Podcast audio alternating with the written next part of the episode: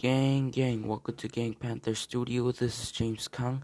I'm going to be talking about a lot of random stuff, but this is a story about my life.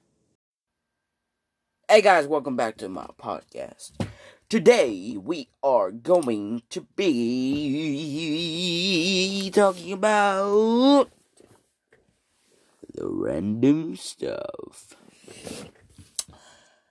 For today, we are going to be doing another episode of Talking in British.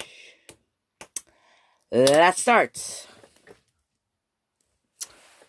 Hey guys, it's me, James, and I will be talking in British again for this pod for this episode, and I hope you guys enjoy. So,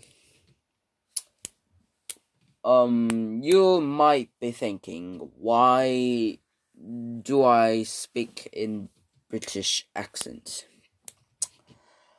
Let me explain. For me, um, speaking in British is fun. Actually, it's really fun. It's more than you think. It's like a miracle it's like a shiny a talent.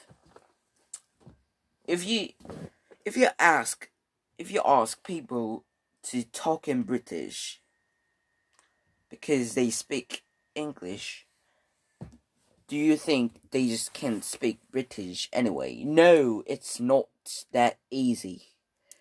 British really needs a practice you need to keep speaking in a British way. I practiced speaking British usually watching the YouTubers or like Harry Potter or those kind of stuff. In a Marvel movie, Thor is a British. I notice his accent because when you hear when he say Thor. So British, they don't have R sound. They don't put R sound. So when they have alphabet R, they just say R. So Thor, they say in America it's like Thor, but in British it's Thor. So he's like, oh, I am Odin's. My father is Odinson.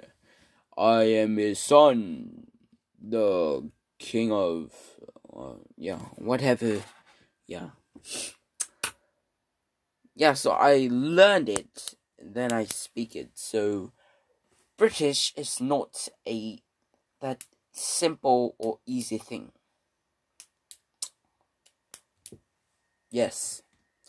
And i am showing off. Haha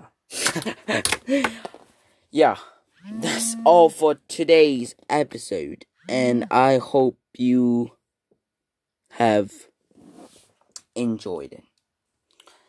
And I will see you again in another episode. Bye, guys. Please go subscribe to my channel.